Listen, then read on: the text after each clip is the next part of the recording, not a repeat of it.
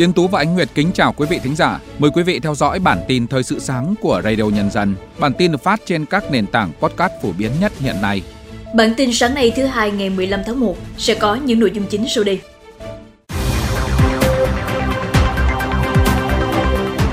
Sáng nay, khai mạc kỳ họp bất thường thứ 5 Quốc hội khóa 15. Sẽ tính toán để tăng mức giá dịch vụ kiểm định xe ô tô. Xử lý hơn 9.000 trường hợp vi phạm nồng độ cồn sau 4 ngày gia quân cao điểm Tết Nguyên đán. Khởi động cuộc bầu cử Tổng thống Mỹ năm 2014. Sau đây là nội dung chi tiết.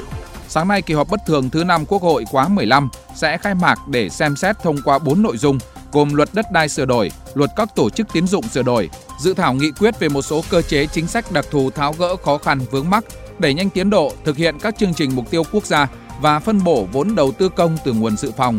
Theo chương trình dự kiến, sau phiên khai mạc bắt đầu từ 8 giờ ngày 15 tháng 1, Quốc hội sẽ thảo luận về luật đất đai sửa đổi, luật các tổ chức tiến dụng sửa đổi. Trong ngày 16 tháng 1, Quốc hội sẽ thảo luận hai nội dung còn lại. Quốc hội sẽ nghỉ một ngày 17 tháng 1 trước khi họp phiên bế mạc để thông qua các dự thảo nghị quyết vào sáng ngày 18 tháng 1. Bộ Lao động Thương binh và Xã hội cho biết, đến ngày 12 tháng 1, có 15 tỉnh đề nghị Trung ương cấp gạo cứu đói dịp Tết Nguyên đán Giáp Thìn và Giáp Hạt 2014. Các tỉnh đề nghị Trung ương xuất cấp gạo cứu đói dịp Tết Nguyên đán Giáp Thìn và Giáp Hạt 2014 gồm Bạc Liêu, Bắc Cạn, Bình Định, Bình Phước, Cao Bằng, Cà Mau, Đắk Lắk, Đắk Nông, Gia Lai, Hà Giang, Con Tum, Nghệ An, Ninh Thuận, Quảng Bình, Sóc Trăng. Đề nghị hỗ trợ trên 14.100 tấn gạo cứu đói cho hơn 181.000 hộ với khoảng 935.000 nhân khẩu. Trong đó, số cứu đói Tết này lên đến hơn 11.500 tấn gạo, tương ứng khoảng 770.000 nhân khẩu. Theo quy trình, Bộ Tài chính sẽ thẩm định và bố trí nguồn gạo phù hợp để báo cáo Thủ tướng quyết định sớm nhất theo chỉ đạo của Ban Bí thư, Thủ tướng về việc không để người dân thiếu đói. Vụ Giáo dục Đại học Bộ Giáo dục và Đào tạo cho biết, kỳ thi tốt nghiệp trung học phổ thông và tuyển sinh năm 2024 sẽ ổn định như năm 2023. Dự kiến kỳ thi tốt nghiệp trung học phổ thông diễn ra trong khoảng thời gian từ ngày 20 đến ngày 30 tháng 6. Tháng 4 năm 2024, thí sinh bắt đầu đăng ký các tổ hợp dự thi tốt nghiệp. Bộ Giáo dục và Đào tạo yêu cầu các trường phải công bố thông tin tuyển sinh trên website của nhà trường, đồng thời phải xây dựng quy chế tuyển sinh riêng của trường, cụ thể hóa quy chế của Bộ đối với tất cả hình thức đào tạo của trường. Từ 0 giờ ngày mai 16 tháng 1, đường nối cao tốc Nội Bài Lào Cai đi Sapa sẽ chính thức được Ủy ban nhân dân tỉnh Lào Cai thu phí. Đối với các loại xe ô tô dưới 12 chỗ, xe tải có tải trọng dưới 2 tấn và các loại xe vận tải khách công cộng, xe buýt sẽ áp dụng mức thu 25.000 đồng trên một vé trên một lượt. Còn 4 nhóm phương tiện chở khách, chở hàng hóa có số chỗ ngồi, tải trọng, kích thước lớn hơn, mức giá qua trạm được áp cao hơn, từ 35.000 đến 120.000 đồng trên một vé trên một lượt. Từ nay đến hết ngày 30 tháng 6, mức vé trên sẽ được áp dụng thuế VAT 8% theo nghị quyết của Quốc hội. Bộ Giao thông Vận tải đang lấy ý kiến góp ý vào dự thảo quy chuẩn kỹ thuật quốc gia về thiết kế đường cao tốc. Trong dự thảo này, Bộ Giao thông Vận tải đề xuất đưa vào quy định cứng đường cao tốc hoàn chỉnh phải có tối thiểu 2 làn xe cho mỗi chiều tổng 4 làn xe chạy. Về tốc độ thiết kế của đường bộ cao tốc, dự thảo chỉ còn quy định 3 cấp tính theo tốc độ xe chạy là cấp 80 km một giờ, 100 km một giờ và 120 km một giờ Về hệ thống thu phí đường cao tốc, bắt buộc phải thu phí tự động không dừng. Cục Đăng kiểm Việt Nam Bộ Giao thông Vận tải cho biết, trong thời gian tới sẽ tính toán để đề xuất tăng mức giá dịch vụ kiểm định phù hợp thực tế, tạo sức hấp dẫn cho nhà đầu tư cũng như phòng chống tiêu cực. Cũng theo đại diện Cục Đăng kiểm Việt Nam, đến nay cả nước có 274 trên 292 trung tâm đăng kiểm đang hoạt động, tương đương hơn 82% năng lực kiểm định toàn hệ thống. Hiện còn 18 trung tâm đăng kiểm đang dừng hoạt động do phục vụ công tác điều tra, do không đủ điều kiện hoặc tự đóng cửa. Cục Cảnh sát Giao thông cho biết, trong 4 ngày thực hiện cao điểm Tết Nguyên đán Giáp Thìn 2024, từ ngày 11 tháng 1 đến ngày 14 tháng 1, lực lượng Cảnh sát Giao thông toàn quốc đã xử lý hơn 9.000 trường hợp vi phạm nồng độ cồn, hơn 8.200 trường hợp vi phạm về tốc độ. Kế hoạch cao điểm Tết Nguyên đán Giáp Thìn 2024 được thực hiện từ ngày 11 tháng 1 đến ngày 9 tháng 3 năm 2024. Hội địa chất Thủy văn Việt Nam vừa nêu thực trạng nguồn nước mặt và cả nước ngầm ở Tây Nguyên đang bị suy giảm nhanh vì các hoạt động kinh tế xã hội. Đến năm 2022, tình trạng khai thác nước dưới đất ở Tây Nguyên khoảng 1,5 triệu mét khối trên một ngày. Với tốc độ khai thác nước ngầm như hiện nay thì trữ lượng nước có thể khai thác trong 60 năm. Trung tâm Quy hoạch và Điều tra Tài nguyên nước quốc gia khuyến cáo khai thác sử dụng hiệu quả và bền vững tài nguyên nước khu vực Tây Nguyên cần dựa trên cơ sở tinh thần luật tài nguyên nước vừa được Quốc hội thông qua. Mặt bằng lãi suất tiết kiệm tiếp tục giảm với đáy mới trên thị trường khi cuối tuần vừa qua, Vietcombank chính thức hạ lãi suất huy động xuống mức 1,7% một năm. Dự báo về biến động lãi suất thời gian tới, công ty cổ phần chứng khoán VN Direct cho rằng lãi suất tiền gửi kỳ hạn 12 tháng sẽ duy trì ở mức thấp khoảng 5% một năm từ cuối năm 2023 đến cuối năm 2024. Theo là các tin tức thời sự quốc tế. Ngày 14 tháng 1, quân đội Hàn Quốc khẳng định tên lửa đạn đạo mà Triều Tiên phóng trước đó cùng ngày là tên lửa tầm trung. Trước đó, đài NHK của Nhật Bản đưa tin tên lửa của Triều Tiên dường như đã rơi bên ngoài vùng đặc quyền kinh tế của Nhật Bản. Đây là vụ phóng tên lửa đầu tiên của Triều Tiên kể từ khi nước này phóng thử tên lửa đạn đạo xuyên lục địa sử dụng nhiên liệu rắn qua sông 18 vào ngày 18 tháng 12.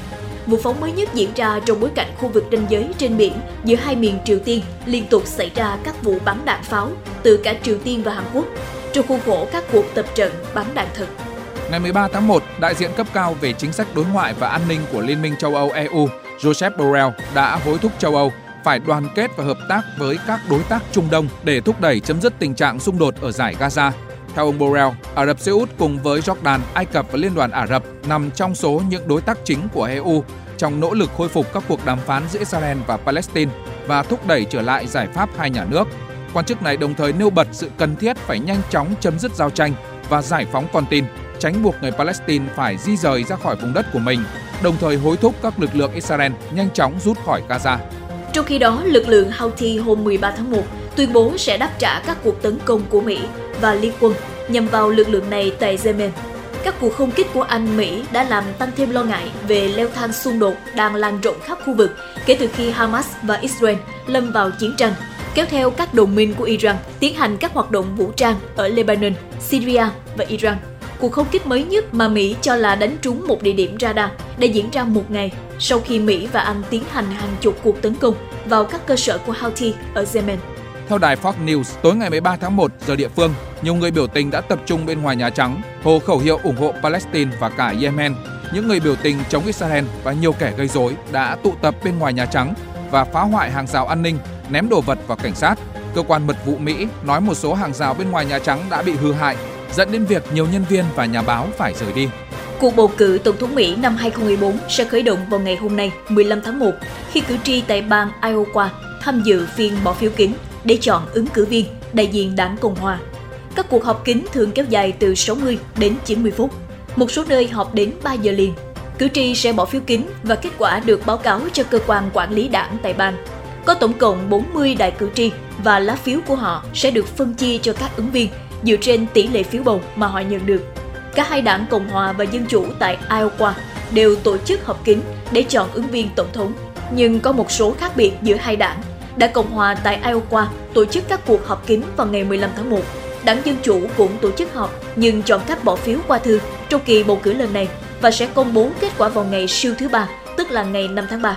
Reuters ngày 13 tháng 1 dẫn hai nguồn tin tiết lộ cựu Ngoại trưởng Mỹ John Kerry sẽ rời chức vụ đặc phái viên về khí hậu của Tổng thống Mỹ Joe Biden sau 3 năm. Nguồn tin còn nói rằng chính quyền Tổng thống Biden chưa đưa ra quyết định nào về việc ai có thể được chọn để thay thế ông Kerry. Ông Kerry là một trong những quan chức cấp cao đầu tiên được Tổng thống Biden bổ nhiệm sau khi giành chiến thắng trong cuộc bầu cử Tổng thống năm 2020. Ông đã được bổ nhiệm làm đặc phái viên về biến đổi khí hậu mà không cần phải có sự xác nhận của Thượng viện Mỹ.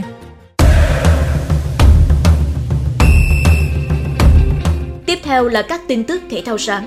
Tối qua, đội tuyển Việt Nam đã có trận mở màn bảng D Asian Cup 2023 với đối thủ Nhật Bản trên sân vận động Atumama ở Qatar. Thất bại 2-4 trước đối thủ quá mạnh như Nhật Bản là điều đã được dự báo. Tuy vậy, đoàn quân của huấn luyện viên Chausier đã tạo ra bất ngờ khi ghi hai bàn thắng, thậm chí đã dẫn trước Samurai Sun sau khi để thủng lưới sớm. Hôm nay, Hàn Quốc sẽ chơi trận gia quân ở ASEAN Cup 2023 gặp Bahrain Trước trận đấu, huấn luyện viên Jurgen Klinsmann đã cảnh báo các học trò rằng giải đấu này sẽ không dễ dàng. Dù vậy, cựu tiền đạo người Đức vẫn khẳng định mục tiêu của đội bóng xứ Kim Chi vẫn là giành chức vô địch. Trước trận ra quân Asian Cup 2023 tại Iran, huấn luyện viên Sitayan tuyên bố Indonesia đã khác so với thời điểm thua 1 năm Iran vào tháng 11 năm ngoái trong khuôn khổ vòng loại thứ hai World Cup 2016. Sau trận gặp Iran vào hôm nay, Indonesia sẽ chạm trán đội tuyển Việt Nam vào ngày 19 tháng 1. Cuộc thư hùng giữa hai đại diện Đông Nam Á rất được người hâm mộ chờ đợi. Theo Fabrizio Romano, Brentford muốn mượn Sergio Regulon đến hết mùa giải. Hậu vệ người Tây Ban Nha vừa bị Manu chấm dứt hợp đồng cho mượn rồi trả về Tottenham. Các cuộc đàm phán đã được tiến hành nhưng hai bên chưa đạt được thỏa thuận. Theo Fitchai, Liverpool và Chelsea đã tham gia cuộc chiêu mộ Bruno Guimaraes của Newcastle cùng Barca và Real Madrid. Theo nhiều nguồn tin, Chích Chòe muốn bán Guimaraes dưới mức giá giải phóng hợp đồng của tiền vệ người Brazil là 100 triệu bảng. Theo truyền thông Anh, Manu sắp mở màn cuộc đàm phán với Benfica để chiêu mộ Hao Neves. Hợp đồng của tiền vệ 19 tuổi còn thời hạn đến năm 2028. Để thuyết phục Benfica nhả người, Manu sẽ phải chi khoảng 100 triệu bảng phá vỡ hợp đồng. Giữa bộn bề công việc, giữa những áp lực của cuộc sống, đôi khi chúng ta bỏ lỡ những dòng thông tin hữu ích trong ngày.